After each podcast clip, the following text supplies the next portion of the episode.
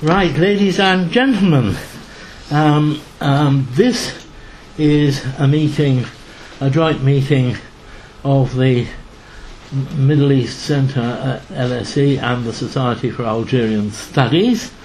Um, Ed McAllister is um, is a new friend of the society who's beginning to feel like an old friend. I'm not quite sure why, but we, we know you very well. um, um, Ed has Ed has um, just completed his doctorate in history at St Antony's College, Oxford. Um, his doctoral research, which he did um, largely in the Bab el Oued district of Algiers, um, focuses on what he describes as memories of the nation building period in, in, in Algeria, in an Algiers neighbourhood. Um, um, those exciting years in the 1960s and 1970s when Algeria was doing everything for a while. Um, and um, and the relationship of of the memory, can I say folk memory of that period with dissatisfaction with the, the present uh, present politics, but the uh, the embedded memory.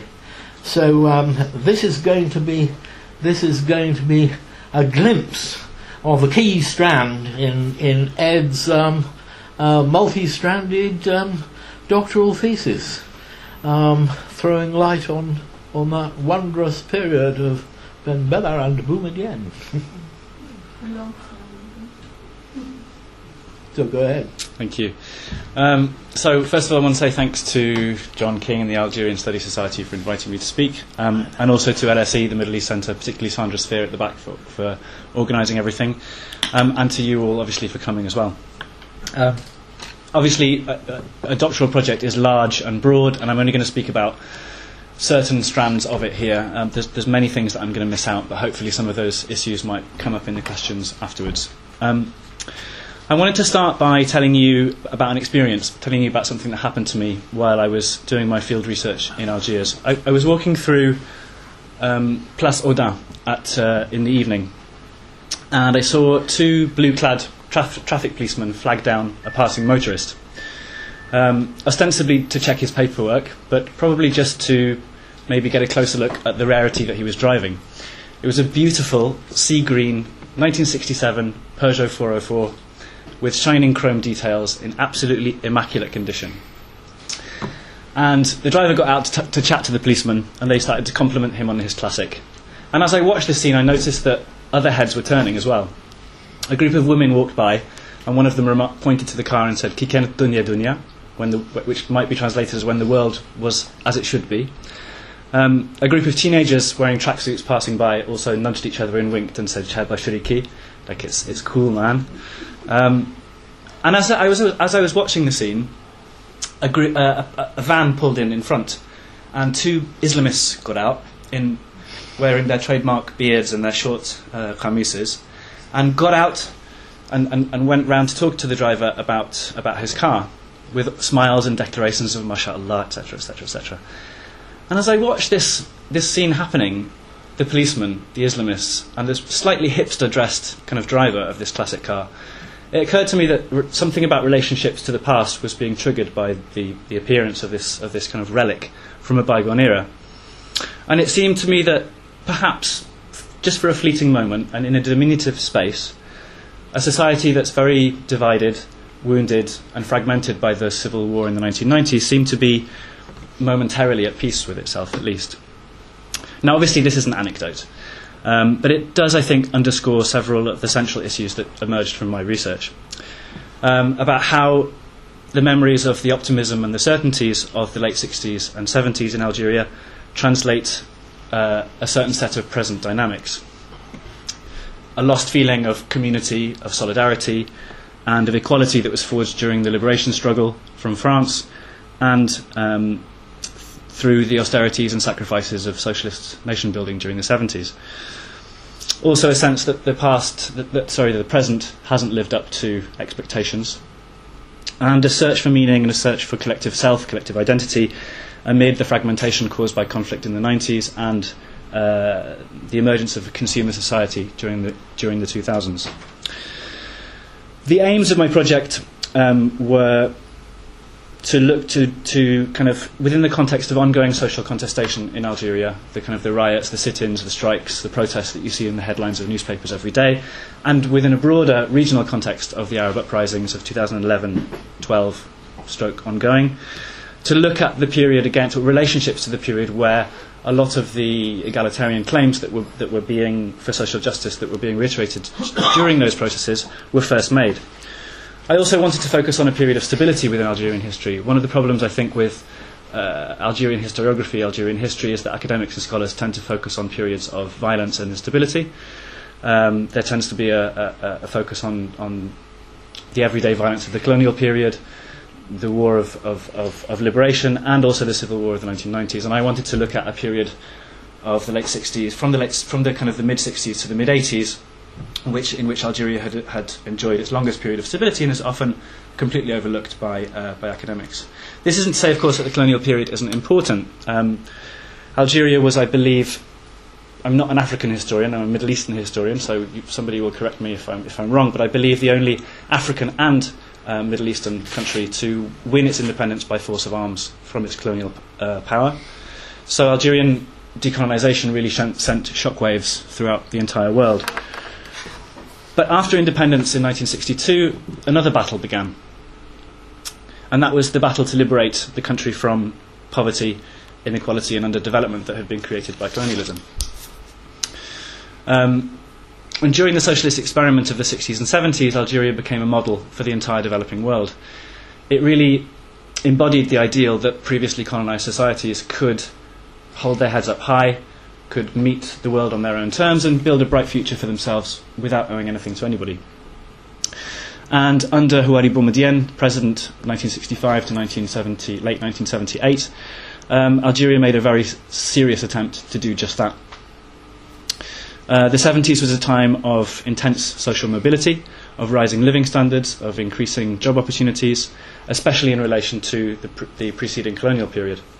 This was fueled by massive state investment uh, within the context of a socialist uh, centralized economic planning, which began in 1967, and whose effects, beneficial effects, really began to be felt by the early 1970s, especially after the Algerian state took control of uh, the oil and gas industry from foreign companies in 1971. Interesting also to note that Algeria at the time was the only Arab, uh, Middle Eastern, and North African state to successfully complete the nationalization of its oil and gas industry. And whatever your view today of command economies, of socialism, of socialist economic planning, etc., um, and I think there's a debate to be had about its legacy, but I think at least during the 1970s, the, the pro- this project was largely successful. Over the decade of the 1970s, the economy grew by 483%, and household incomes tripled. Under socialism, Algerians gained access for the first time to universal healthcare and education. If in, at independence in 1962, 90% of the country was illiterate. Um, the figures for Bab el-Oued, at least in 1979, show that 71% of the population had secondary education. But the 70s was also about building strong state institutions. In Boumedienne's famous fra- phrase, the attempt to build a state that would outlive both events and men. And this was the period when much of the architecture of the Algerian state was, was built. And, and, and and all of that architecture pretty much is, is, is still there today. Um, state building, of course, was geared to the larger goal of social transformation, um, of building a modern, an, an, attempt to build a modern egalitarian society. Um, however, it was also about not, it was not only about building state institutions, it was also about building a nation, about fusing a heterogeneous, diverse population into a single, unified body. So the various policies of the time, the, industri- the policy of industrialization, of investing in factories, and creating an industry, uh, a national industry network, was about incorporating the urban working classes and the pro- uh, urban subproletariat into the national community through their employment in, in, in state companies and in worker self-management programs. Land reform, the agrarian revolution, was uh, obviously to do with trying to improve uh, life in the countryside, but was also to do with weakening was also designed specifically to weaken traditional centres of power in the in the countryside and bring the rural ma- uh, masses for the first time within the ambit of the state. Uh, cultural policy, education, and Arabization away from French um, was also an attempt to build a single cultural community. So I think you can begin to glimpse here that this was also an authoritarian project. Um, for much of the decade, and at least until 1977, Algeria lacked um, any formal institutions of participatory government at all. Uh, it was governed by an unelected 26 member revolutionary council, with, in which the military was predominant. I think there was actually only one civilian member on the council. Um, the intelligence services, the Sécurité Militaire, the SM, were uh, omnipresent and could listen into your conversations at any point, whether in public or in private. Um, there was, of course, as a result, uh, a severe lack of freedom of speech, lack of freedom of the press, although there are caveats to that, that, that things could be criticised, but only up to a certain point. Um, and of course, obviously, the assassination of major uh, opposition figures by the intelligence services, both in Algeria and abroad, um, and the imprisonment of torture and torture of many others. Now, what I want to do here, I've given you a little bit of an overview. What I want to do here, and what my project tried to do, was not to f- try and focus on the 70s per se, but as to, f- to look at how it's remembered today and how these memories translate the way that Algerians within Bab el Oued felt um, about present politics and society. The relationships to the past, to, to this period in particular, to the recent past, were ambivalent, and they mirror the themes that I've just kind of tried to outline. Um, there were two broad narratives. Anybody who's been to Algeria or talked to Algerians about this period will know that there are two broad narratives. There's the socialist paradise of national justice and, and, and, and, and national pride, and then there's the authoritarian dictatorship in which there was no freedom of speech and everybody was imprisoned. Um, now, I think what's, what was interesting to notice in, in Bab was that these narratives weren't mutually exclusive. That they were often used by the same people and even during the same conversations. People switch from one to the other. Um, and I think, however, there was a common theme that, that runs through them, and that those are stability, um, social mobility, the social mobility of the period, and a sense of seriousness, a sense of seriousness or serio in the in the management of public public affairs. So I'm going to try and go beyond that neat split because I think that it, it's quite obvious, and, and, and look instead at how um, memories uh, of the of that of the past that are socially held or collectively held, the representations of the past translate present concerns and express those concerns.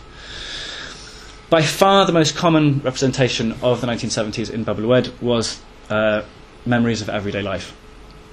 Um, people remembered specifically um, stable employment, um, that there would be a stable life trajectory, for example, for men through school, through military service to a job in the public sector, um, that the state would provide.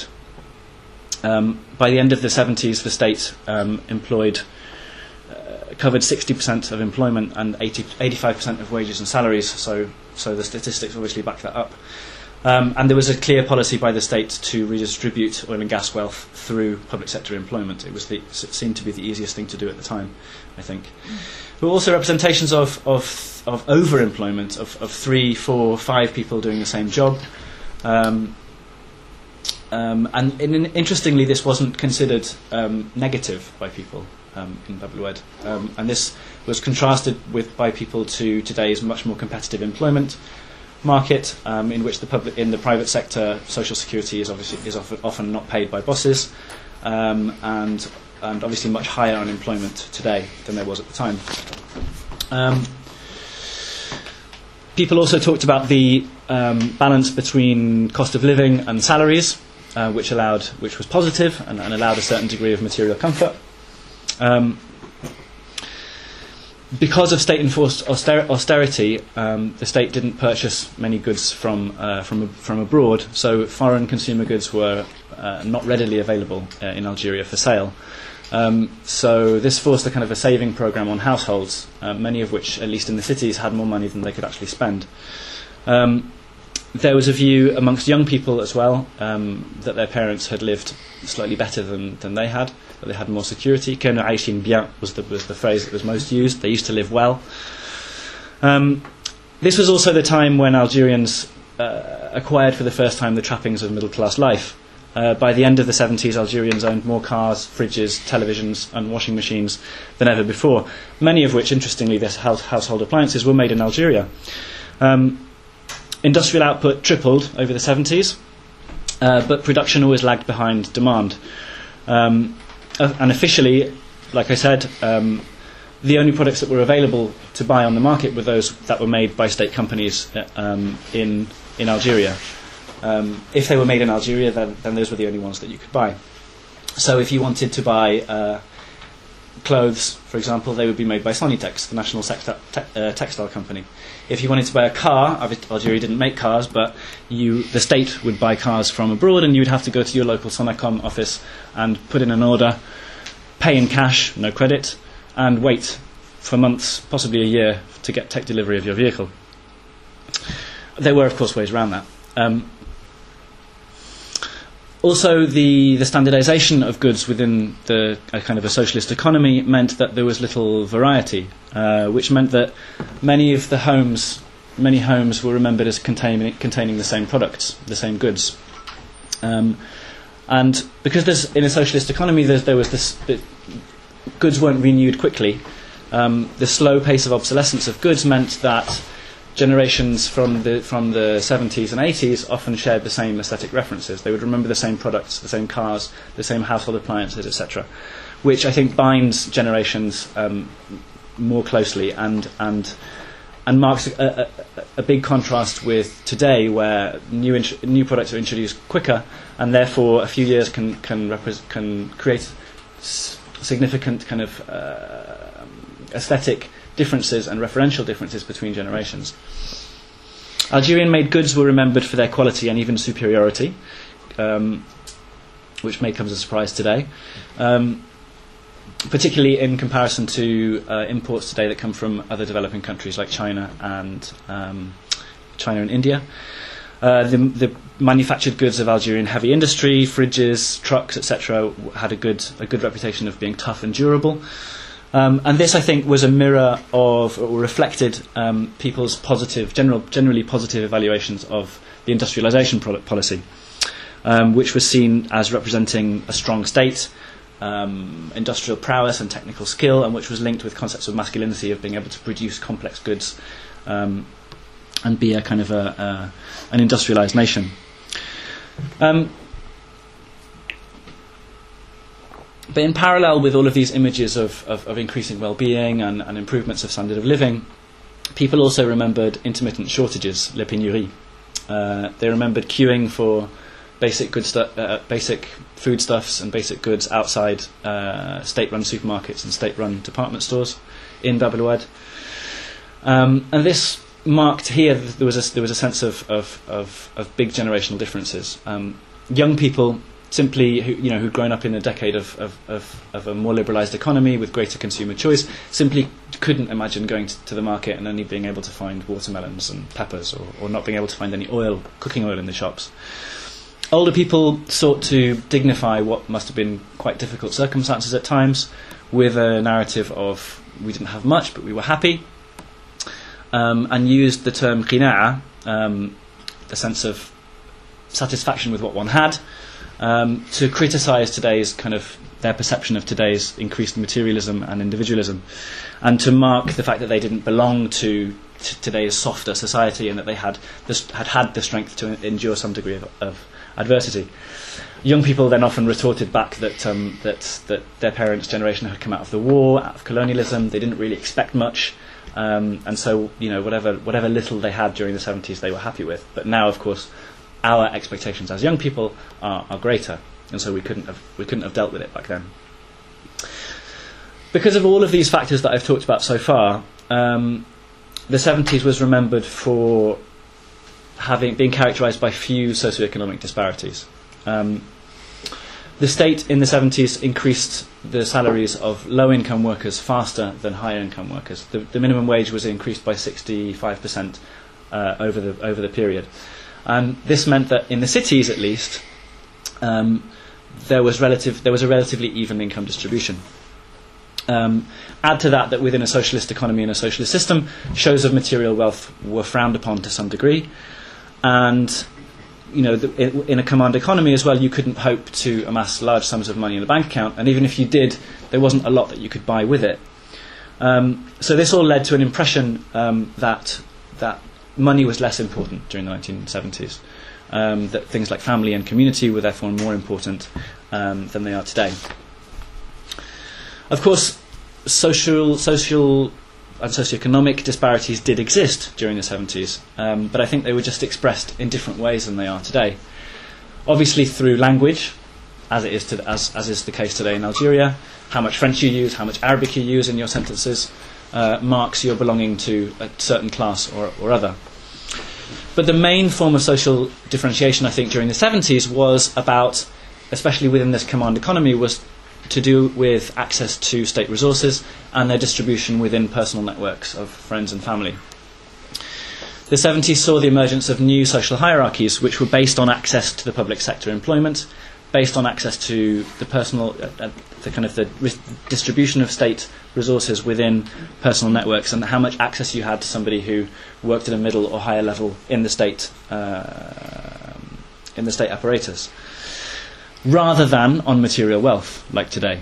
Um, in fact, the term that people used in Bab el um, to refer to the idea of get using personal connections to get what one wants, ma'rifa, uh, means knowledge, um, or at least comes from the word knowledge. Um, so I think this points to the fact that at the time it was about who you know and what you know, rather than what you had and, and, and what you could spend. Today, Ma'rifa, or the use of personal connections to get what's one, what one wants, was endlessly complained about in el but it was also enthusiastically participated in. There's a sense that you, know, you, you, can't really get round it because the system is, is as it is. And I think that this has its, despite kind of rosy or, or negative views of the, of, of the 70s, I think that this has its root in the coping mechanisms that people used, people developed to survive within a state con- controlled economy uh, with endemic shortages and low levels of monetarization. Um, I'm going to move to talk about politics uh, after everyday life, um, because this was obviously one of the big things that people talked about as well. Um, the view from Bab el about, about the political system at the time and, and politics at the time was irrespective of gender, groups, irrespective of class divisions or of age divisions, was that the political system at the time was authoritarian and that this was a negative thing. The most common word to use to describe Boumedienne was dictateur, dictator. Um, the 70s was remembered for a lack of freedom of speech, um, not being able to say, speak one's mind uh, in public, a dichotomy between private and public speech, what you could say in public, what you could say at home. Um, in fact, a lot of the older people that I interviewed, um, as we sat down for the interview, said to me uh, uh, before the recorder went on, "I don't want to talk about poli- I don't want to talk about politics on the record," and that was interesting to me because it seemed to indicate very much or, or, speak a lot about the environment in which they'd grown up. Um, political repression at the time made, I think, politics into uh, a sphere that was potentially dangerous and, and best left best kind of avoided. Um, and in people's representations of the political system, they, they, they, they seem to say that they were, they were estranged from politics, politics and ideology at the same time. And that really what people were focused on was just getting on with everyday life and, and trying to enjoy some of those material improvements and comforts that were starting to come on stream. But this is very different. An opposition from, from to, to, politics and to ideology at the time, and an alienation and estrangement, estrangement from it, is very different from an opposition to the state um, and what the state was trying to do. People, for example, told me about uh, volontariat, the, the state sponsored volunteer schemes where people would go and plant trees or clean rubbish or explain the agrarian revolution to, to, to members of the rural, uh, rural community. Uh, and they talked about it in terms not of ideological engagement, they were saying, you know, we didn't agree with socialism, we didn't, we didn't necessarily, we didn't necessarily feel socialist, but we, th- we felt like we were doing something good for our country. So I think here there's, a, there's def- definitely an opposition, opposition between ideology and, and, and nationalism. So rather than being talked about in ideological terms, politics was evaluated on a moral scale. And this was based on, and this is probably the most important thing that I'm going to say tonight. This was based probably on, on um, a really strong adherence, again, across age and gender and, and, and class boundaries in Bab to the principles of social justice and equality that formed really the basis of, of, of, of world, people's worldview. Um, there was also a sense that uh, the characteristics of Algeria at the time and the qualities embodied by Boumedienne himself started to kind of merge and, and, and become one and mix. These were representations of personal and, and, and economic and national austerity, of integrity that, was ex- uh, that were expressed through um, representations of honesty and lack of corruption, and also of masculine pride. I'm going to read you a quote actually now from by a lady who, um, 65 years old, uh, resident of Word, professional singer, and I'm going to read you what she said to me about Boumediene. Boumediene was a man, because even if he was dictatorial, he never touched his people. He didn't leave his people in the shit. He raised Algeria's prestige. He had presence. He had a firm hand and he wasn't afraid. He had integrity and he never filled his own pockets. If he'd stayed, the country wouldn't be like this. His reputation and Algeria's were irrepro- irreproachable on all levels. He went to every country in the world, but he never set foot in France. When he was asked why, he said, I didn't fight France to then go and seek it out. That's a real man. A very common view. So you've got the, the kind of the, the, the merging of Algeria's personality and, and, and, it, and of its, its leader at the time. And these representations, I think, dovetail with two of the main criticisms of the present, which were that wealth is increasingly unevenly distributed and that politicians are self serving. Um, so, criticism, so remem- the way that the past is remembered here is being used to kind of critique the present. Um, Despite this, all these, all these contrasts and differences, I think that there are lots of similarities between the 70s and today. Algerian society in the 70s and today uh, is they're both they're both societies two different societies that are coming out of prolonged periods of conflict, the War of Independence and the 1990s, desirous of some kind of good life, of, of some enjoying some some some material comfort and some political stability, um, a certain alienation from politics, after periods of conflict and kind of ideological exhaustion. Um, a renewed state power, also in both periods, a closed political sphere, um, and an authoritarian political structure, despite obviously much greater freedom of speech in the present and, and, and, and enthusiastic efforts at democratic window dressing. Um, the difference, I think, is in, is in today is in this, the, from people's perspective was in the retreat, the retreat of the state from its redistributive function and the, the appearance of an increasing wealth gap from the mid 80s. Um, from Bab el Oued, again, to go back briefly to that important thing that I was telling you about before, the view was that the redistribution of, of what was strongly seen as, com- of, as communally owned, of, of, of, nationally owned wealth through oil and gas, was supposed to be distributed by the state. Uh, that that was the state's most important function. That that was what the state was for. Um, and this formed the basis of people's expectations of their state. And it was a yardstick by which people judged uh, their political system. If authoritarianism in the past had been tolerated because it seemed to be delivering on these egalitarian pro- promises, this wasn't the case today because of the corruption and, and, and the increasingly visible displays of, of, of the accrual of, of, of, spectacular illicit wealth, basically. Um, one man said to me um, when comparing the past and the present, and I think this is illustrative before we had social justice but no democracy, and now we have neither. there was a sense that the 70s was a missed opportunity, that the state and the political system had been unable to transmit some of the improvements of da- in daily life, and importantly, hope for the future to the generations of the 80s and 90s. Um, here I want to read you a quote from somebody else, um, Yassine guy called Yassine, who's a lad from Bab el who's 20, university stu- student, um, that I think transmits this. Um, I wanted to have some voices from the younger generation coming through. Um, in their time, they, ma- they never imagined it would turn out like this. My mum never wanted to emigrate back then. She said Algeria was better, that it was going to become something. They loved this place. They never thought it would turn out like this. They had lots of hope, and that's why we young people are nostalgic for a time that we've never even lived through. For the moment, I'm surviving. Nothing is stable here. Overnight, things could explode. But they tell me to keep studying, get my diploma, try and be someone. But the future's much more uncertain compared to the optimism they felt. We're always between optimism and pessimism. So, to finish up, I want to talk about those that, that hope for the future and talk a little bit about about time. I hope it's been clear that that the view from Bab el is, is that the state has not lived up to its promises and that the present hasn't turned out as it was once imagined to be, um, and that sense of being cheated by history. Um, and this is where the problem in state society relations, I think, lies today in Algeria, in, in the gap between the horizon of expectation that was once created and the realities of the everyday in the present. And this is the gap, I think, where nostalgia for the past embeds itself. Um, but nostalgia wasn't only a thing of the past. People were nostalgic for the past, but nobody in Bab el Oued wanted to turn back the clock. Nobody wanted to go back to the strict authoritarianism and the curtailed freedom of speech of the past. Rather, nostalgia was something that articulated a once glimpsed future in the 1970s that at the time seemed just over the horizon, but never really uh, arrived.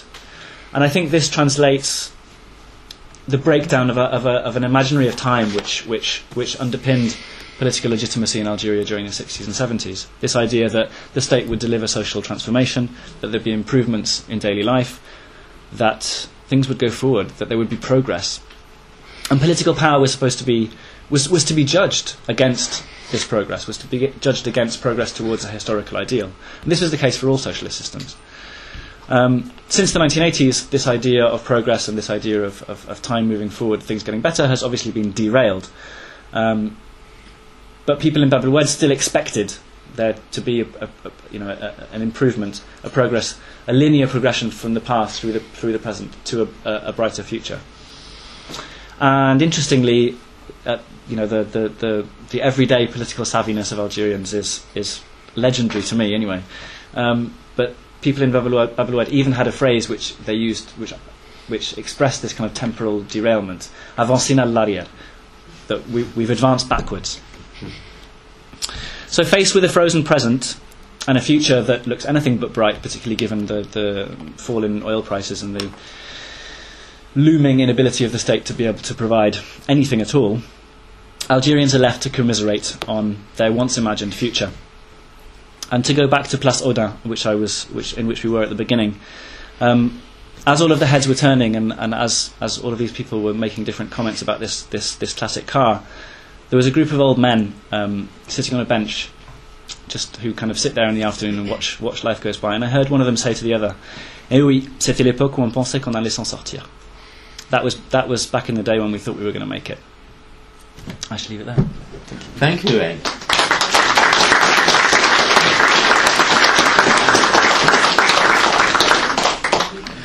I'll just use the, the chairman's privilege to start. I think through, throughout you you've refrained admirably from uh, from expressing value judgments, but um, what I want to know, um, and um, and maybe I'll go off on a sort, of side issue here. I think it's quite. I was intrigued while you were speaking because because in a sense, um, well, not in a sense, in actuality, uh, I, I, think I'm, I'm quite possibly the oldest person in this room by some distance.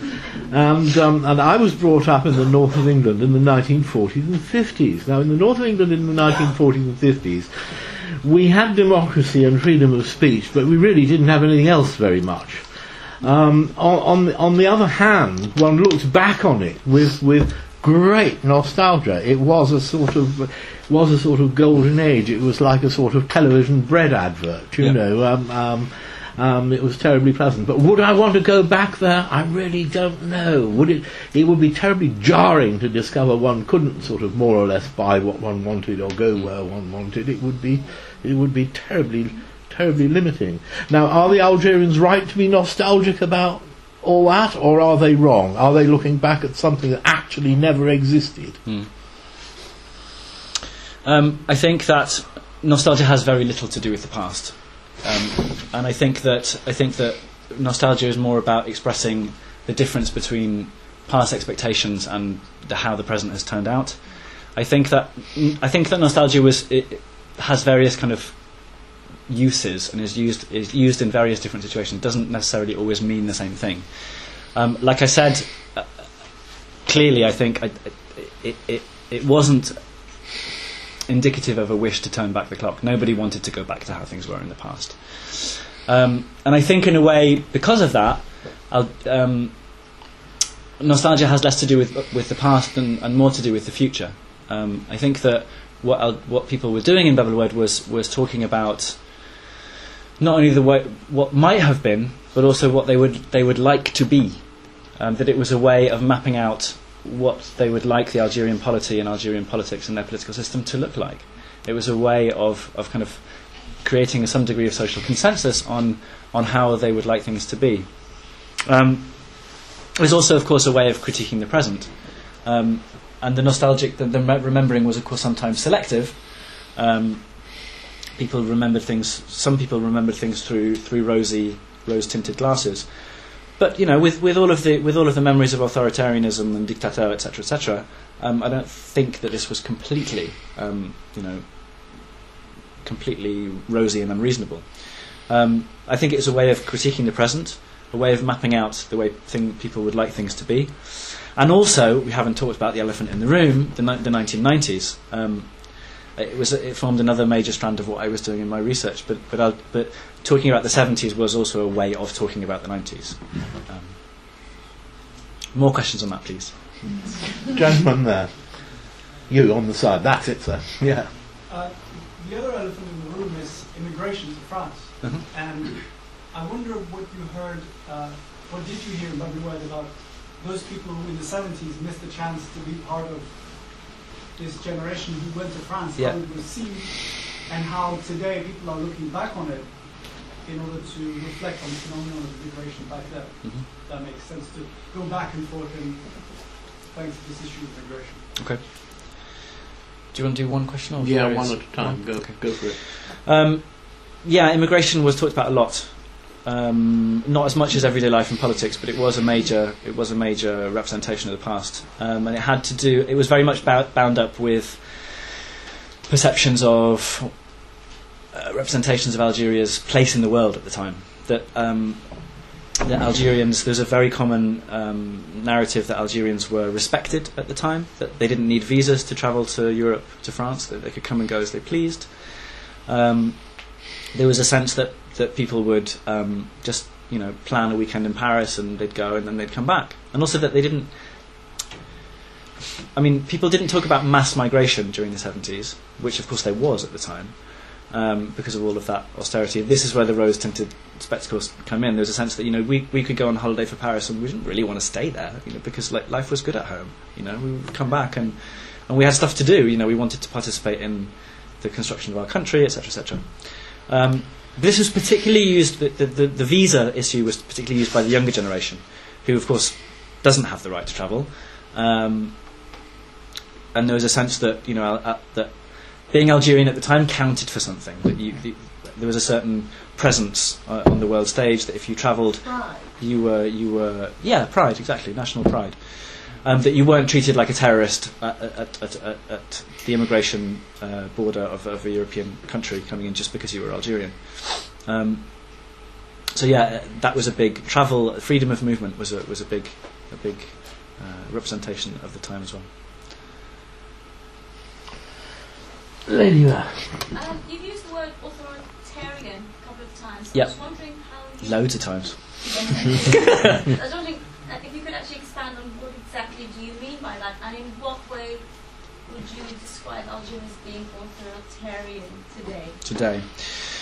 Well, there's lots of definitions, aren't there? Um, I mean, I was just using it fairly loosely in the sense of, I mean, I'm not a political scientist. Um, I'm a historian and ethnographer. Um, um using it as, you know, a system which one doesn't have any form of political representation, like it, it didn't in the 1970s, um, and one in which there is very little uh, margin for freedom of speech. Um, today, I would, I mean, uh, I would subscribe to the view that Algeria has a system which is one of people say upgraded authoritarianism. Don't know, don't know. There's that, there's that, and I think that's quite, that's quite, um, that's quite true. That it, we're not talking about the kind of the the hard, cumbersome, if you like, authoritarianism of the of the past, but a much more supple. Um, form of authoritarianism in which there is a rotation uh, of you know political political parties um, and and kind of government government partners who are in the window the, in the shop window who who run the country. Um, but that this makes very really very little difference to how uh, to how political power is distributed. Gentleman at the back. I, want, I want just to ask you that. Well, uh, do you think first that the, the image that you have just drawn about Algeria, starting from that word, really translates the, I mean, the real image all the Algerians have about their country of the 70s? Because I, I come from Algeria and I still live in Algeria, Mhm. different area than Lebanon. I believe that if you have asked people that are more or less, I mean, well-read people, they would say that the period you are speaking about and the period that people in Lebanon saw as something, I mean, very peaceful, good, etc., Mhm. they would have said perhaps that the, the seed of backwardness in Algeria was planted at that time. This Arabization, you know, uh, I, I, remember uh, a sentence by, I think, Ernest Gellner was teacher here, he said, everybody in, in, in North Africa, in his own hand, knows that modernity speaks French and God speaks Arabic. And I, I wonder whether you have asked yourself another question is why this Babylon, as a region that you are speaking about, Mm. gave birth just after Bunyan to the, I mean, the, the, the haven or the cradle of Islamist extremism that Mm.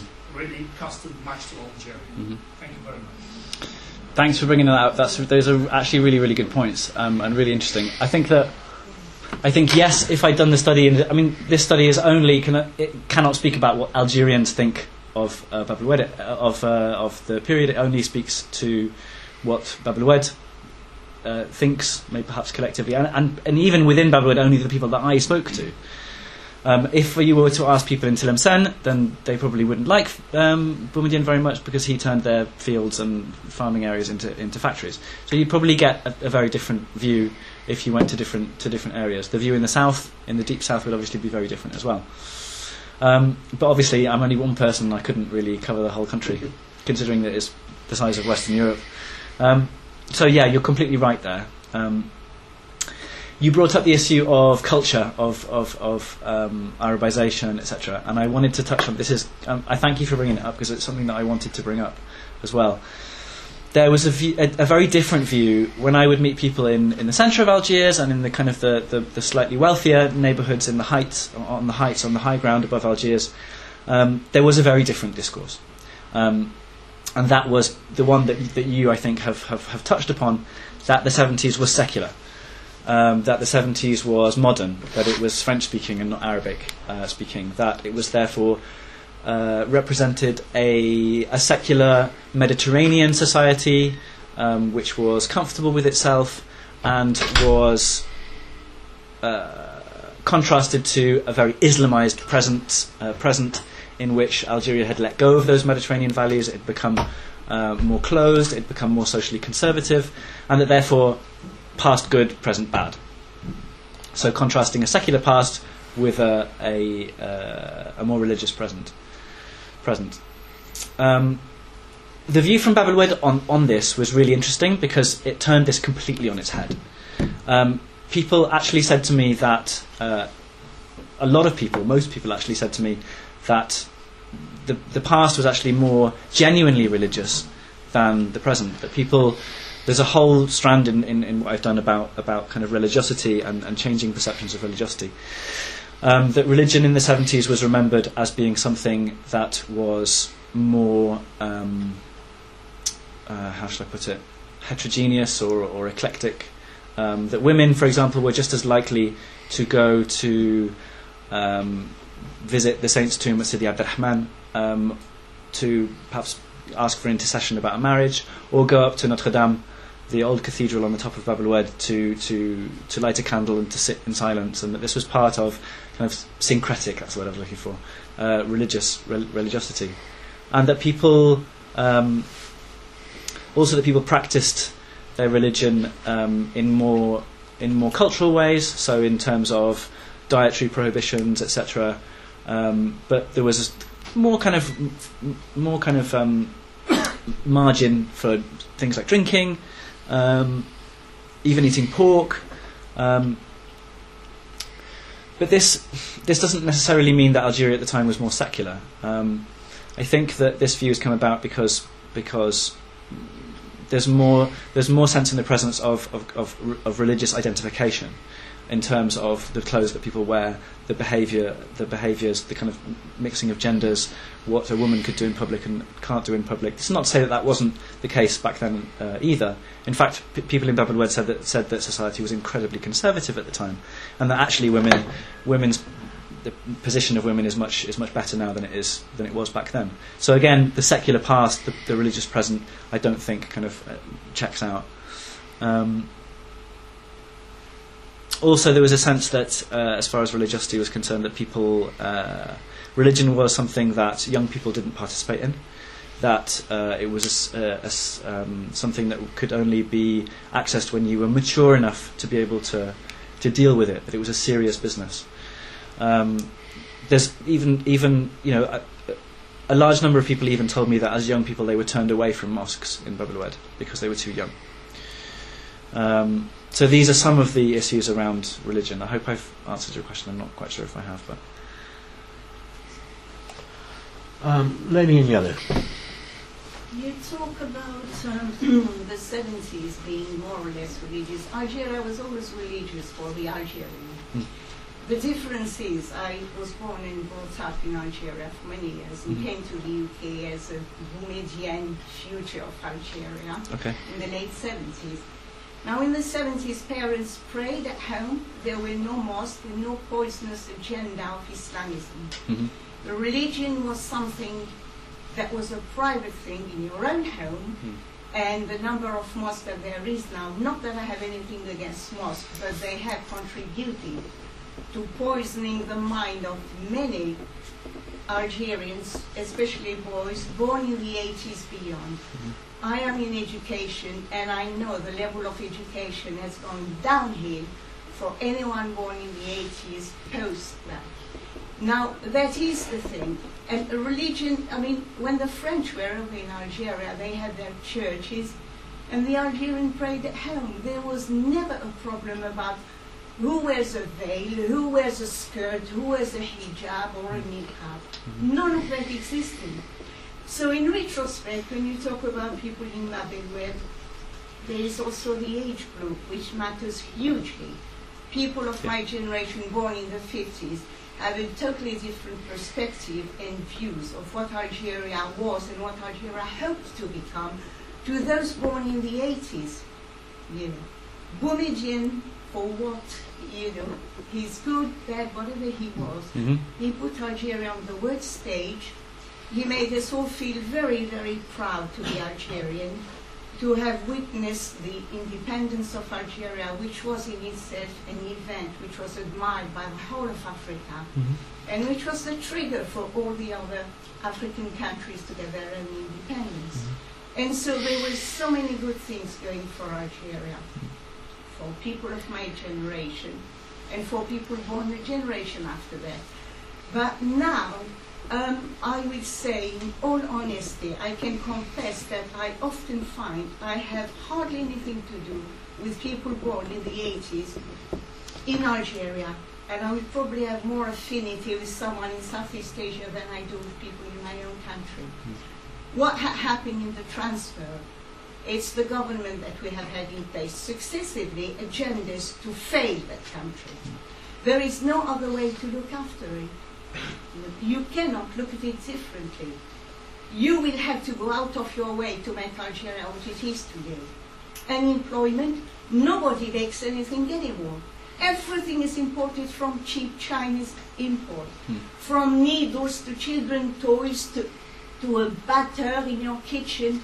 It is very, very depressing as a picture for a country which really had so much going for it. Yeah. The largest gas resources in the world.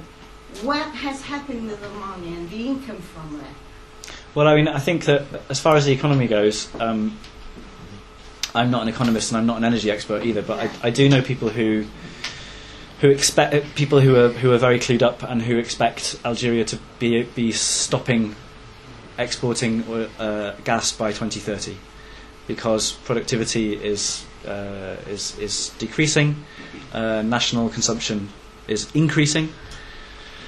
Um, it's the oil, the oil and the gas is harder to get at. Uh, the, the bids, the bids which the Algerian government put, the tenders that they put out uh, for foreign companies are just not being taken up. Um, And so, yeah, I mean, Al- Algeria's had massive oil and gas wealth, and it's had and it's had you know 53 years of, of independence to be able to spend that, to be able to invest it to to make things better.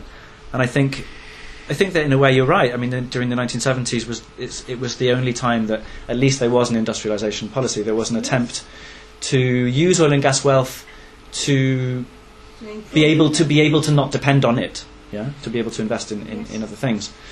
Um, what you said about education, I, it tallies with what I heard in Bab el Oued completely. Everybody who I know who was involved in education, who was a teacher, thought that things had got had got worse um, since the 1970s. That's not because of, again, going back to the gentleman of the back. That's not because Algeria is now using Arabic and not No. using French. Um, that's, I think, a, a misnomer which is often e- easily made. It's about quality of education. I think it's it's actually to do with the fact that now teachers in Algeria don't have to do a special teaching degree. You can you can study English at university and then just become a teacher. You don't have to go to the école normale anymore. Um, again, um, issues of of of um, gender and public space um, and, and between generations. I think that um, I think that younger girls in in Bab saw themselves as having much more freedom than their mums. Um, there are, f- for the first time since the 1990s, ironically, Bab has has much more public spaces that are, are, are permissible for women to be in. Um, it's not still very well seen for a woman to go to a cafe, uh, but there are plenty of ice cream parlours where, which are pretty much the, the, the, the sole domain of, of, of women. So there are more public spaces. Um, there was a sense that there was a, during the 70s there was a much tighter control by families, uh, by fathers and brothers of, of what their what their parents could, what they could and couldn't do, and where they could go and what they couldn't where they couldn't go. Um, but this was also to do with a sense of, and I'm sure this will ring true with you and, and others as well, a sense of um, the fact that at the time there was a, a sense of of shared morality that everybody agreed by the same horma, that everybody shared by the, played by the same by, by the same rules. In fact, it's really interesting. Noelle, who's the woman, the 65 year old woman whose quote I read out before, she told me an amazing story about her father deciding in 1962 that all of the women in the family should should stop wearing the hayek. Should they should take their veils off, because now the French soldiers had gone and there was no danger. So there's no reason for women to wear a veil because, as he, as she said, it was just us. You know, we all share the same values, so there's no reason for a veil anymore. Nobody was going to do anything horrible to a woman or disrespect her in any way because we all share the same values. Um, and then she described also women um, starting to reveil during the during the 80s and 90s because again there was a sense of social danger that values weren't shared anymore, that you couldn't guarantee your security. And then she also talked about, and this is maybe an interesting update for, for, for people who haven't had experience of Algeria recently, of a, of a phenomenon of, of girls starting to unveil again after the 90s, because there was a sense of, you know, that, that, that people didn't, didn't necessarily need to have that, that kind of security anymore. And I, I, I know that that happened in a few cases of people, of people that I know. Obviously, lots of cases that it didn't happen in as well, and people have their personal relig- uh, religious convictions, and, and, and that's fine. I don't think, however, in the girls that I knew, I, I taught English um, in a youth centre in el um, because I just wanted to kind of do something and not just extract research. I wanted to be able to do something and meet people and have contact with younger people. And I happened to have a, a class of uh, of about 10 or 12 17 year old girls who were in there um, doing the, the first year of their baccalaureate. Some of them were veiled, some of them weren't. They all got on like a house on fire, and there's absolutely, absolutely no issue for them regarding who wore the veil or who didn't. Nobody, they didn't care.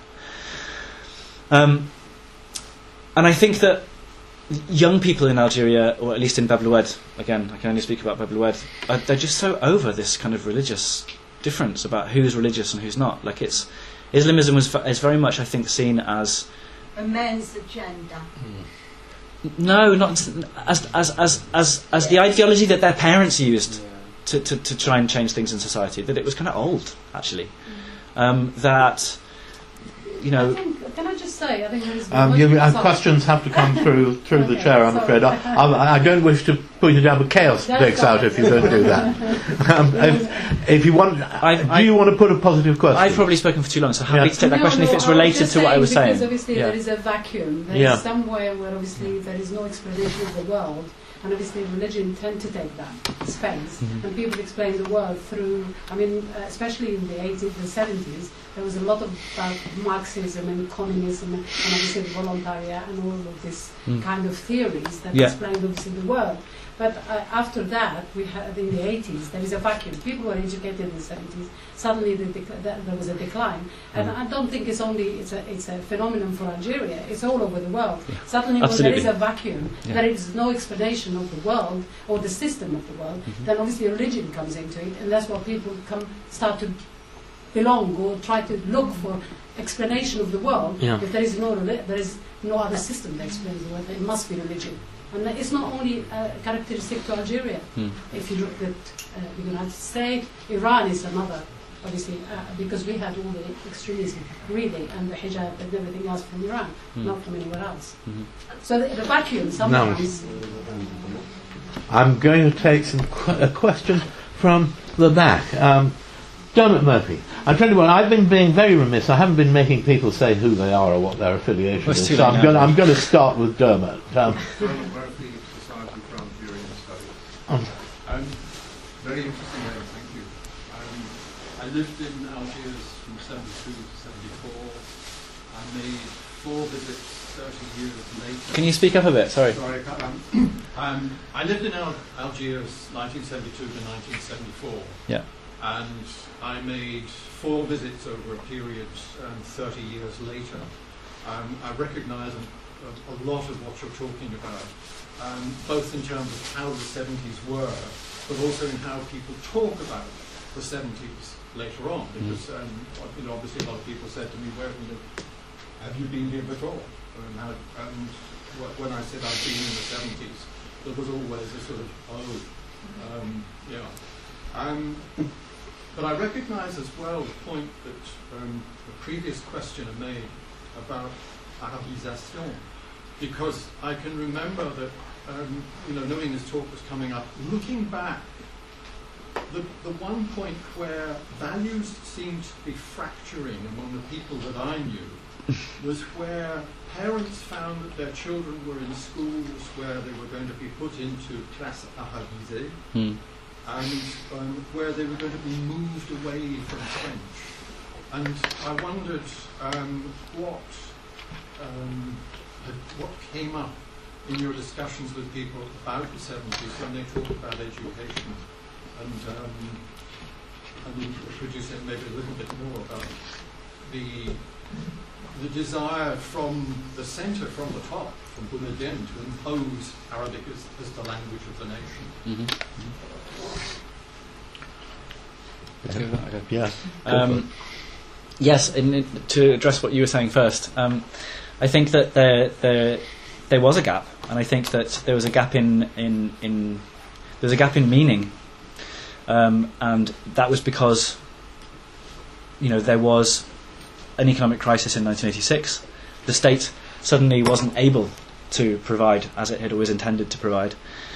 Um, Chadli made Chadli made the, the, the choice to liberalise the economy, which suddenly meant the appearance of, of, a, of a wealth gap, which made all of the all of the state's promises of egalitarianism seem completely hollow to a new generation. And it, it yes, it's in that space that, that, that there was a search for something else, and and and and, and the FIS and, and Islamism was, was, was there ready and prepared with an answer to a society which was you know going through um, hell and high water. Um, interesting to notice, though, that, that, that, that we've recently had the anniversary of 1988. For those of you who don't know in the room, um, October 1988 was um, really the, the, the start of a series of nationwide riots, which uh, in the end put an end to um, a, you know kind of a national uprising, which put an end to the, the socialist system, and and um, uh, and from when Algeria embarked upon a period of political liberalisation and democratisation, the first Arab state to, to do so as well.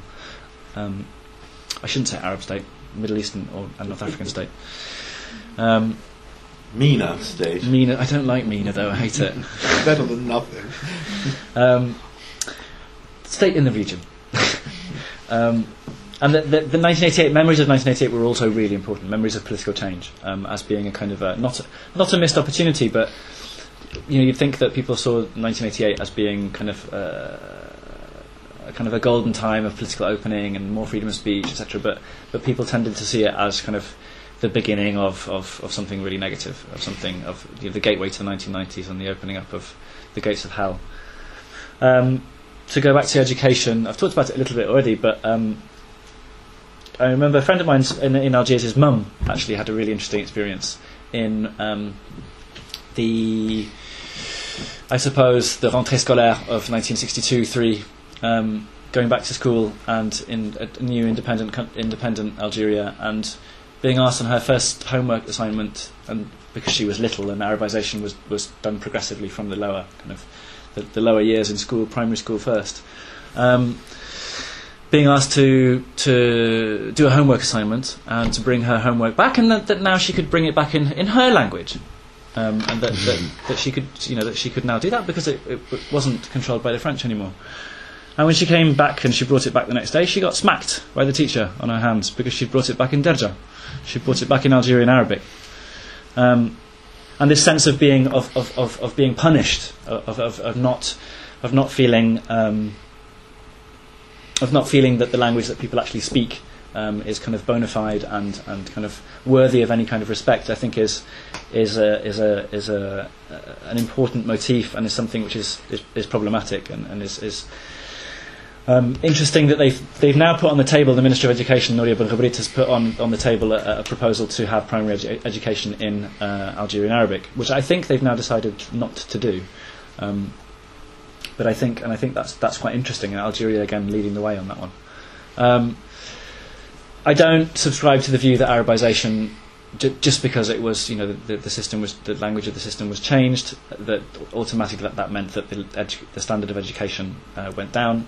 I do, however, think that it was perhaps, like many of the policies of the time, well intended but not always fantastically implemented, um, and that teachers often didn't l- read the right training. I read a really interesting letter to the editor in El Moudjahid, which was the state newspaper at the time, from the mid from the early 1970s by. Um, by a, of course, because this happened in the education system and it happened in the in the administration as well, Arabization. Somebody writing into El Moudjahid and complaining and saying, you know, I have no idea what terms to use. You know, we haven't been provided with a list of what terms we use for land reform or for uh, a plot of land or for you know all of the all of the kind of as, administrative terms that would be used. That, that, that there wasn't enough training, um, and that the Arabic lessons that were provided for, for civil servants were, were dull, and that they were they were they weren't um, and to kids as well that they weren't kind of you know based on any kind of reality or kind of they were kind of cumbersome and, and anybody who's ever learnt Standard Arabic will probably know what he was talking about um, because of the way that it's taught. Um, okay, I think I've maybe hopefully covered that bit. Shall we? Um, let's have judgment in the front row here. Um, so pride and nationalism were two um, words that I think we ch- um, were chucked around a few times. Yeah. Um, I just want to ask your point of view. So, do you think or feel that the young generation, specifically that you spoke to in Bab el Oued share the same values and ideals that their previous generations once had for Algeria, or is there a slight sense of disillusion and disenchantment with the country and the state and the state that it's in? Mhm. Um, yes and no. Um, I think that that the um, there are definitely shared values of a belief in, in social equality and social justice. That this, that like I said, that the state should redistribute what is believed by everybody to be commonly held, nationally owned wealth. You know, the oil and gas that's under Algerians' feet is very much seen as you know something that that, that should be distributed because it belongs to everybody. Um, so the very that very strong expectations of social justice that were created during that, that time, and I think that that in a way is the most important legacy of the 1970s is, is those are those expectations but of course there is that's then compared to the reality of today in which you know those things haven't turned out to be to be the case and so amongst the younger generation there is a massive um, you know a massive uh, disconnect in the sense that that um, and disillusionment as you say because that because that hasn't happened and amongst the older generation as well you, know, you mustn't think that, that the older generation isn't disillusioned as well. I think I think lots of people in the older generation just as disillusioned as the as the younger generation. Um, then, of course, there comes into the generational gap the 1990s. Um, younger, older generation generally seeing the younger generation as being lost, out of control, sans repère, um, because of because of the instability of the 1990s and because of the social kind of fragmentation and destructuring and that that, that, that caused. And I think that I think that here, the, the, as I tried to say at the end, the 70s are really important. Memories of the 70s are really important because I think that what they talk about is when they when when when the 70s is talked about in ideal terms as far as sociability, as far as people looking after each other, as part of there being solidarity, r- genuine respect for women, whereas there isn't today, genuine morality, as there isn't today. Um, to go back to the religious thing, I mean, I even had bearded Islamists telling me that, that, that, that before there was morality and there was no religion, and now everybody's religious but there's no morality. So even kind of certain Islamists admitting that, that their own kind of political project to, to Islamize society has and, and, and make a more moral society has kind of failed, which was interesting. Um, so I think that the, the, gap between generations in the, in, in, in the 90s is, is, is a really important uh, generational gap, um, especially because of the social kind of fragmentation that's, that, that's come out of that. Um, representation specifically of, uh, something that was really common was people talking about doors, actually, um, of in apartment buildings in the 70s, the doors would be open, between flats that you could, as kids, you know, you'd run up and down the stairs, and you'd like you'd go and have lunch or dinner with wherever you landed, and and uh, where, in whichever neighbour's house you landed, and and if it was late, then they'd give you dinner, and they you could sleep there, and they'd take you to school the next day. Whereas in the 90s, all the doors closed. Uh, people put metal bars and sheet metal things in front of their doors so that they, they, they felt they felt in some kind of security, and that this had really broken down relationships between neighbours. Um, and I think that when people were describing some some sort of ideal, slightly idealized selective selective memory of the of the 1970s, they were talking about it was a way of talking about what's happened since, a way of talking about the social dislocation and fragmentation that's incredibly painful of the 90s, which is difficult to talk about directly. So you talk about it through the way things were, um, and it's also it was also a sense of being able to to hold on to like who we are, you know, that hopefully we are still this society, even though we've been through all of these things in, in, in between. That, that hope, those are our values, and those continue to be our values, even though we feel fragmented, we feel destructured, we feel alienated from each other. That that is still how we would like to be. And I think that's really important that that exists. It's not just about you know rosiness in the past. Gentleman here. uh, my name is Abdul Rupani. I come from India. Uh, the Algeria has been a sort of uh, inspiring, you see, uh, because Nehru started with social expansion of society and socialism and all that. Mm. I just wonder, you see, I have no idea whether what sort of constitutional arrangement, whether it's a unitary state or a federal state, how things are, who exercise the lever of power now that in the new setup. In the present? In the present. Um, Algeria is a unitary state. Uh, it has a constitution. Um, it had no constitution for the period that I'm talking about during the 1970s. Boumediene, uh, again, authoritarianism, came to power in a, in a military coup in 1965 and um, um, abrogated the constitution and the national parliament. Um, so again, there were no, there was no constitution or kind of, as I said, participations of uh, participatory government until until the um, until the late 70s, in which he organised elections to uh, starting from the ground up, so starting from local uh, local assemblies and, and, regional assemblies, and then um, having a debate in 1976 about a national charter, in which supposedly um, everybody could go to um, certain centres and, and discuss. Uh, a text was put, put put up for, for public discussion. People go to meetings and discuss it, and then representatives of the state were supposed to take these ideas on board and then and then and then take that back into the drafting of, of a constitution for in 1977. Um, again, freedom of speech. There's lots of differences here about how free that discussion was, or how much people could actually say uh, during those meetings. Um, so, so yes, now there is there is a constitution which is which is kind of which has been changed numerous times since, since then. So yeah, there is a constitution, but it's not a federal system. Many people in certain regions would like it to be a federal, federal system, but that, I don't think that that will be happening anytime soon. Lady here. Uh, thank you very much for an interesting discussion. I have two quite short questions. Sure. First is the one that you wanted someone to ask basically. It's about the 90s and uh, because I'm basically interested in how trauma could shape the way we approach this piece of history, this kind Yeah. of history that you do. Um, the second is basically whether in your research you've looked in any ways into the sort of official narrative of how the 70s is. Is I kind of understand that what you do is basically history from below or Yeah. sort of ethnography, but Yeah. whether you've seen how this interacts or is subscripted into a formal narrative Yeah. or as a reaction to, against the formal narrative. Thanks. Okay. Um, I think I've covered. I've talked about the nineties already a bit tangentially in, in other questions. Um, but just to access, just to. Can I take issue? Can I take issue with the word trauma? I just like I don't I just uh, people often talk about Algerian society as being traumatized, and I just I just didn't see that. I didn't see that people were traumatized in any way. I think there are really deep scars, and I think that there's a lot of social fragmentation. But I didn't get the sense that people were kind of traumatized and cowering in fear of you know of, of, of the present or of any political changes in the future. I mean, actually, Algerians are out there nationwide every single day doing protests, sit-ins, strikes, uh, and, and, and, burning tyres at, at, roadblocks. I mean, that, that those are not necessarily for me the, the, the, actions of a, of a, of a of a society that's traumatized and, and, and afraid of, of, of, of change in the future. I think that Algerians are very willing to stand up for what they believe in, um, and that that's always that's you know that's been the case since since for a long time now, since independence and before, obviously.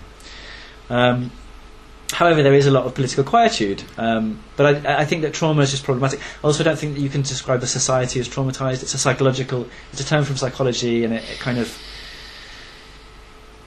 there's a methodological problem in in in kind of defining a, a, a traumatized individual and then kind of just just kind of copying and pasting that onto a society. I just don't. It, doesn't quite work for me. Um, I think it's it's more useful to talk about about where the, the, the social divisions and social splits and social fragmentation um, occurs and, and, and how that's been created. Again, and then you, I think you need to go to neighbourhood level to, to, to look at that. Um, you know, this is about people. Not, this is actually about people trusting each other. I think. Um, one guy said to me that, that he would he would um, he he described a, a trip to Jijel in the 1970s where they, they went with the family in the car and it got late and so they just parked up in a lay-by by the side side of the road and they slept in the car and that you'd never be able to do that now. And he ended he ended it by saying because we used to trust each other and now we don't and it breaks my heart. Um, and that I think is what's happened during the 90s. The, the kind of the social production of mistrust between people, of neighbours not talking to each other anymore, um, of, of you know that was born of, of uh, those those are the very real scars that are born of civil war. You know, you don't want your neighbour's kids to play with you want your kids to play with the neighbour's kids because they might say something about your religious beliefs, about your uncle that works in the army, um, etc. So I think it, it, it's it's to be talked about in less in broad terms than more in like specific. And then to the other end, the official narrative. Yes, I did look at that a little bit. Um, um, in terms of Bouteflika, who's the current president, um, very much being, having been kind of one of Boumediene's close allies. Um, he was minister for a long time during the 1970s, foreign minister, very able um, diplomat at the time. Uh, whether he's an able president at the moment is, of course, a issue of some discrepancy. Um, but yeah, there's a very much a sense that, uh, that Bouteflika tries to up his credential, his Boumedienist cr- credentials, because he knows that this nostalgia exists, and, and he tries to create a kind of a seamless kind of past-present. Um, you know, he's even done a reindustrialization policy, um, the Renault factory in Oran, etc., etc. Um, it's it's all to do with harking back to the past and using that nostalgia as political capital. Um, I'm going to take the lady back there. Yeah. Hiya. Hi, Khadija.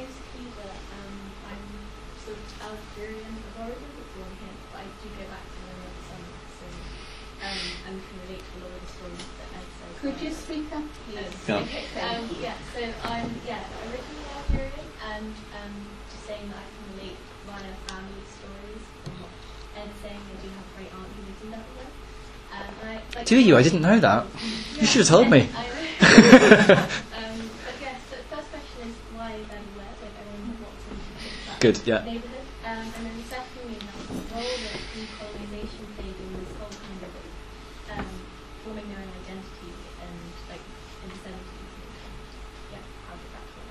Sorry, what? So, What? Sort of like how decolonization played a role in like sort of forming an Algerian identity and like sort of Arabization and maybe construction. Yeah. Yeah. Expanding more on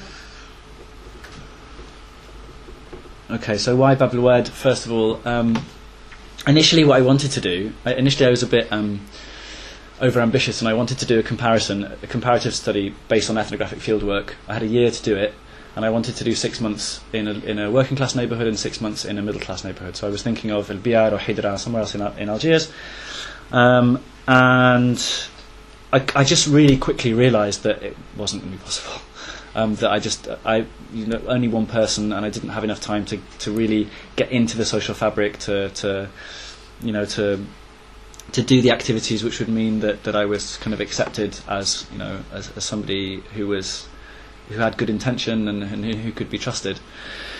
Um, it takes a long time to do ethnographic fieldwork, um, so I just didn't really have the time to, to to do two neighbourhoods. And I just I looked at other working class neighbourhoods. I looked at um, Belcourt as well.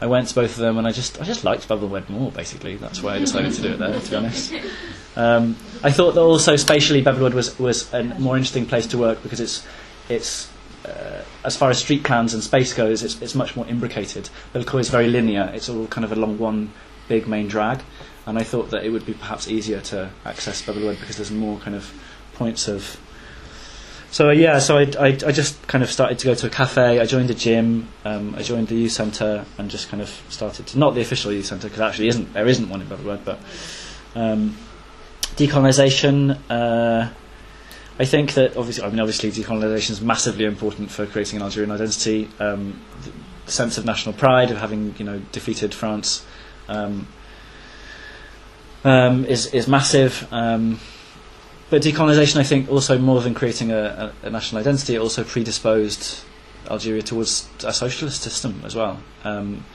I think that the, the levelling that was caused by settler colonialism in the countryside, um, that there was a social levelling that was caused by that um, because of the massive poverty that that created, a social levelling which, and then also the, the, the kind of the roots of the Algerian nationalist movement in Algerians who'd migrated to France and were working in French factories also kind of were in contact with that kind of trade unionism and socialism of the, of the time, and this kind of predisposed Algerian nationalism to to use socialism as a way of, of meeting the challenges that everybody knew lay beyond beyond independence.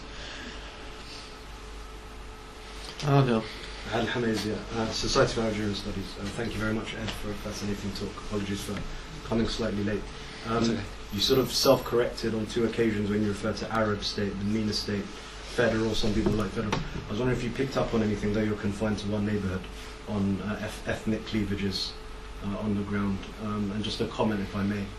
Um, on the point of quality of education that the lady alluded to uh, earlier, um, just through my time in Algeria, speaking to people, many people who are on the ground will be very familiar with this. Uh, it's not just a case of quality of education. Um, we also spoke about the yardstick that by, by which we judge or sort of uh, um, value or estimate or estimate the values of the of, the so, so, so-called status quo. Um, but I think society needs to take a look at itself as well. And co- I mean, corruption is rampant, not, not only at the top, but of course throughout society. And one thing I did find, um, and I was shocked personally, as somebody who hadn't been for a couple of years uh, last summer, was the amount of university lecturers that I found were um, sort of putting on a bad show at the universities, then very happy to, to take things up uh, on a private one-to-one or one-to-three or one-to-four in dodgy, informal backyards and garages. So I think corruption is, is, is a big thing that needs to be eradicated. Unfortunately, there was a gentleman in '92 that tried, and um, uh, the rest was history. But thank you very much. Yeah, off the back of that, I'd like to say that education. Um, um, I kind of forgot to say this before, but I think that the, the decline in, in educational standards. I mean, I don't know. I've never seen any statistics actually. To this is a perceptional thing, right? I've never seen any statistics which kind of which point to the fact that of whether education is worse than it is um, than it was. Um, I think one of the major factors in, in, in if there has been an educational decline is that is that a lot of university professors and teachers left during the 1990s. Actually, that it's not necessarily to do with Arabization. Um, I think that, it, that, that there was a massive there was a massive brain drain in the 90s. Can I just touch on one, on one question? Uh, not directly to Ed, I'm afraid. Um, you, could not, you could ask me if you could put and I'd also I'd also like to say as well that that it, that the Algerian education system, at least at university level, I, I don't think it's that bad. Um, you know, Algeria produces you know graduate univer- undergraduate um, university graduates who are highly prepared, uh, highly formed, um, know what they're talking about. They know their subjects very well, and and and also they get their university education for free, which is more than you can say for this country. Um, but but ethnic ethnic differences. Um, no, I didn't notice that. I don't. I think that. I think that the whole. I mean, I, I wasn't doing my research in Kabylia, so so I, I can't really I can't, I can't really talk about it. There were a lot of people fro- of Kabyle origin, obviously in Bab-el-Oued, um, from from from very early on, um, from from um, you know the end of the late colonial period and and, and beyond. Um, but I didn't. It, it it wasn't a big. Very few people used the ethnic and the religious paradigms that emerged, the identity paradigms that emerged during the 80s and 90s to criticise the 70s. There were a few people who were really into their Kabyle identity who said that, you know, Boumediene had cancelled concerts and didn't allow people to speak Berber, etc. But most people weren't really bothered about it. And very few people also religiously, in religious terms, described socialism as being something antithetical to God or something antithetical to religion. Um, and, and I think this marks I think this marks the fact that actually the younger generation is kind of, again, like I was trying to allude to before, is somewhat over these kind of identity paradigms that we used in the 80s and 90s along ethnic and religious lines. And I think that I think that, that there's a harking back to the old social justice issues, which I think is is, is, is interesting. Tina. Zina Blalawi, Society for Algerian Studies. Uh, it's not a question, just a, a comment on the gentleman's uh, phrase that French is modernity and Arabic. And, Sure. uh, I, I speak as a linguist. I'm not into politics. I mean, not a politician. Uh, I think the problem, as you said, it has nothing to do with Arabic Yeah. itself, not with the language. It's with the way and this, the way uh, it was taught Mm. and by whom it was taught. We all know in the 60s that pe- imported teachers who could apparently Yeah. fake degrees and just be bombarded in Algeria to teach Arabic. Uh, what happened, uh, the problem, like in most countries all over the world, politicians make decisions about education, and that's the disaster. Yeah, yeah. And and um, also French and Arabic in Algeria is a French heritage. If you don't speak French, you're not a modern person, and then Arabic was not was forbidden from uh, was not taught in Algeria during all the time of the French occupation, uh, and only the privileged could go to school, which was obviously French. Mm. French. Uh, French, uh, sorry, yeah, so it was taught all in French. Mm. So, and then the bit of Arabic, I think, some people say would just uh, dialect, Algerian Arabic taught in some schools, just spoken one. So that's why Alge- uh, Arabic is not uh, understand that it should be in Algeria, not because, and I think now even French is, has the same, uh, as, you know, has had the same fate, and so is English. So The same fate as as Arabic standard. So with the new generation, I, the lady talked about the people born from uh, in the 80s uh, and post 80s can't speak French properly anyway. I think they don't speak Arabic, they don't speak French, and when they mentioned there were years ago when the government wanted to introduce English into primary schools uh, in, to replace French. Uh, a friend of mine who's a linguist in Algerian University published uh, an article in the newspaper saying uh, we creating trilingual uh, illiterates. Mm, yeah, this is is- actually the, which is the case, I think. very commonly used phrase. Yeah. Would, would you like to comment on that? Just very briefly, and I think that, that I think you're right, and I think that, that the same dynamic is being reproduced with Berber, um, with Berber languages. You know, in schools you're having the introduction in the in the in the kind of the the willingness to include more more languages uh, and and to, to kind of to be more inclusive. Um, and to, to include the languages that are spoken by 25 30% of the, of, the, of the country's population. What they've done in order to do that is create a standardized Tamazight, which is exactly like standard Arabic, which is now being taught to Berber kids all over the country. And you know, it's reproducing that, that difference between, between the language which is uh, taught at home and the language which is being, being taught at school, which, which seems to me to be massively problematic. I Um, argued years ago in a paper uh, that Arabic in primary school in Algeria was the first foreign language children were taught Mhm. because it was completely different the. Although actually, lo- Having people. said that, sorry, I'm not on, yeah. in, in I'm not saying that uh, Darija should be taught in schools because especially done now, I think it just sort of the corner, as we say, would be for the level of, Mm. of uh, languages in, in the country. in Mhm. Algeria. Okay. Now, um, you, sir. Ed, accepting what you were saying about um, uh, your caution about extrapolating from one district, Hmm. um, did the patterns you identified suggest, however tenuous, sort of implications for the present or for the future? What do you mean? In Sorry, terms don't. like uh, societal or political challenges that might be brewing because of what you're seeing. Um, Hmm. Um, I think, again, not necessarily to do with my own research, but what I, and not nothing that I wrote about and wasn't necessarily linked to it, but just observations that I that I have. Um, so they're they're fairly unprocessed. Uh, they're not terribly kind of well thought through, maybe, but. Um, I did see a younger generation, and I did have a lot of contact with the younger generation, of um, which was very alienated from politics, and which didn't have any faith in political parties or traditional forms of political reform or political contestation, even um, that would never go on a march for anything, um, and that just didn't really care because they knew, and they obviously they knew they they they expressed very much that, that they would never be able to change anything, that nothing would ever change. That Algeria tried had the Arab world's most profound revolution in 19, in 19, from 1954 to 1962, and still the military dominates, and you know still there's no kind of popular uh, participation in, in, in governments, no political accountability. That the Algerian Algerian society tried again in 1988, and it didn't change anything. So there's very much a sense that. Um, political change isn't possible.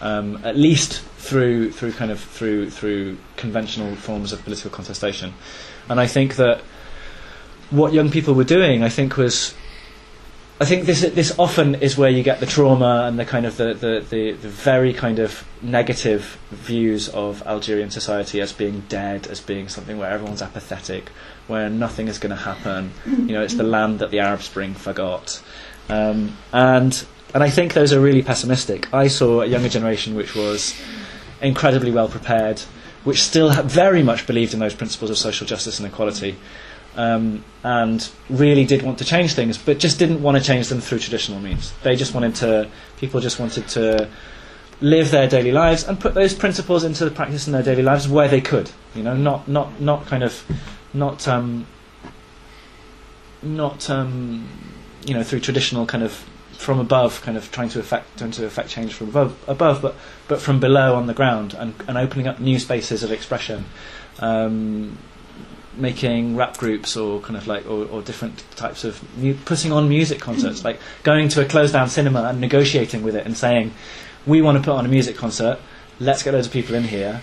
And then, and, and, and you know, new spaces like that, like that opening up. And I saw actually a youth that was really, really dynamic, and it's not at all traumatized and not at all um, not at all doesn't bear the same burden of the 1990s as the generation that went before it and I think that was really encouraging and that's something that I would underline that, that Algeria is not a dead space um, and that, that there's a lot of dynamism and, and hope that comes from it And thank you very, very much indeed. I'm very pleased that we were able to um, get you to come and talk about your research. Now, I've been a very wicked chairman in many ways, and one of the ways in which I've been wicked is, is to give away the piece of paper on which the details of the Middle East Centre's next meeting is written. So, um, so, so, so I'll just content myself with saying that the Middle East Centre holds an endless stream of fascinating meetings, and just consult the website. They, they, they, they, they come thick and fast.